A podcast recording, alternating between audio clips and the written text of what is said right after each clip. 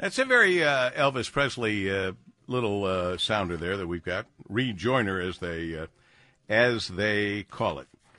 Uh, let's see here. Uh, rare birthdays. February 29th, uh, Leap Day. The rarest birthday with only one in roughly 1,460 chance of being born on this date. February is one of the least popular months for new births. The second rarest birthday is Christmas Eve, December 24th. My late cousin, Michael Vanderpool, had a birthday on December 25th. I always felt that people who had birthdays on Christmas Day were getting robbed. You know, they got a present, and you said, Oh, happy birthday and Merry Christmas. You know what I mean? Other uncommon birthdays include January 1st, December 25th, as I mentioned, and January uh, 2nd. So uh, that's that. A couple of uh, quick notes here because we're waiting for our guest, Pete Hoekstra. If you're with Pete, tell him he's uh, going past our interview time. Uh, more about Pin Seekers uh, in Monroe. They are open as of 5 o'clock tonight, 5 till 10. You can book a spot online or walk in and play on the first official day of business today. Uh, Friday, 10 a.m. to 12 midnight, celebrate the end of the week at your new favorite hangout spot, Pin Seekers. Saturday, grand opening celebration, celebrating all day long. You can throw some axes, do some fouling, have a drink, and help us uh, celebrate, them celebrate. Uh, my, that's my nephew in law, Scott Burns. Uh, and you can find them uh, online at uh, Pin Seekers Monroe, uh, pinseekers.com, all of that. It's going to be a lot of fun. I think I'm going to try to be there uh, Saturday for their champagne toast. I am told we were able to scare up Pete Hoekstra, and he doesn't scare easily. He is the new official, and as far as I know, legally binding Michigan Republican Party chair, according to a judge's ruling that makes it very clear that that only the Grand Rapids convention coming up is going to count, not the one in Detroit. Pete, it's been a wild ride. it has been a. Know, this is way too hard. Okay, it shouldn't be this hard to become chairman of of the Michigan Republican Party, uh, a job that most people don't even want. So, but, but but we're there, and hopefully it's all over. Well, I wish you good luck because this has been a mess. It's not supposed to be this way. These are people who are supposedly all on the same side trying to accomplish the same thing, getting their candidate elected, in this case, president. Yeah, that's exactly right. I tell people, you know, the uh, you know, I'm not looking for any votes here other than for Republican candidates. And so it's not about me and the job of the state party and a state party chairman – is to get their candidates elected to office. That's all it is about. Nothing more, nothing less. I don't set the philosophical direction for the party. You know, that's done by candidates. And so, yeah, it, uh, hopefully we can now be on the mission of focus on November 5.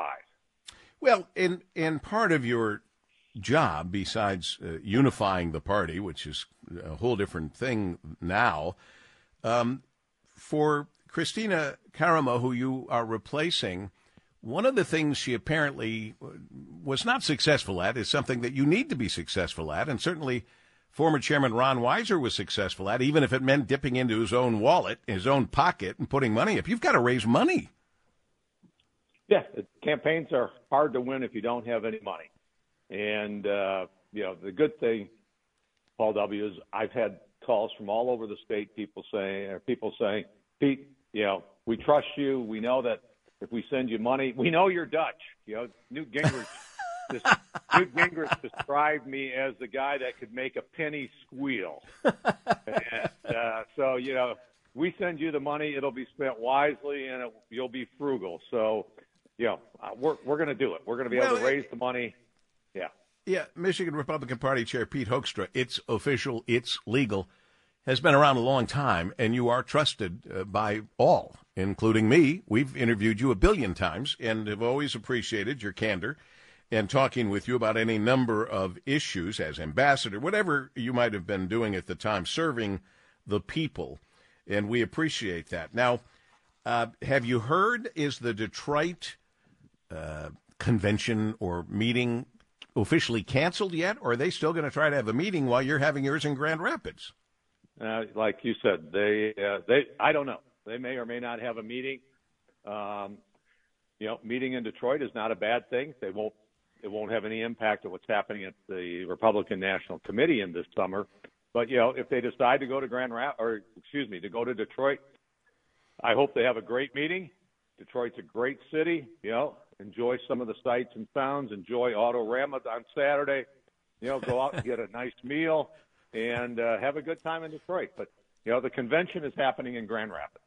All right. One thing I have to ask you about because I said this at the beginning. Part of your job is to unify the party, which has been fractured. But but I have to ask you about this. Um, this quote.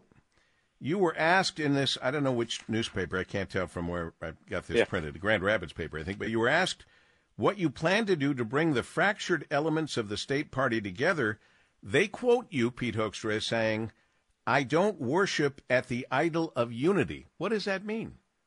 What it means is, a state party chair, I, I'm going to do everything to win elections. I mean, you know, the whole Karamo faction, they are welcome into the party.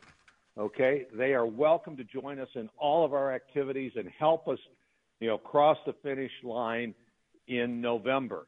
But you know, um, you know, people say, well, you got to do this, Pete, you got to do that for unity.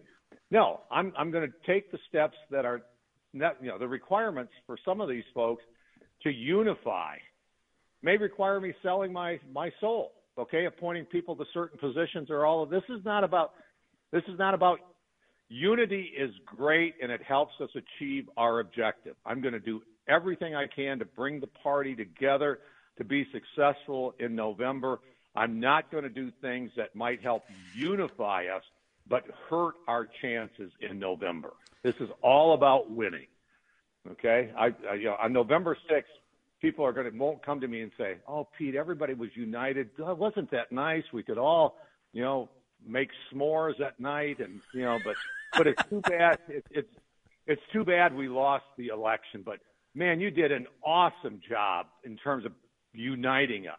Okay. Now the measurement on November sixth is, Pete, did you help?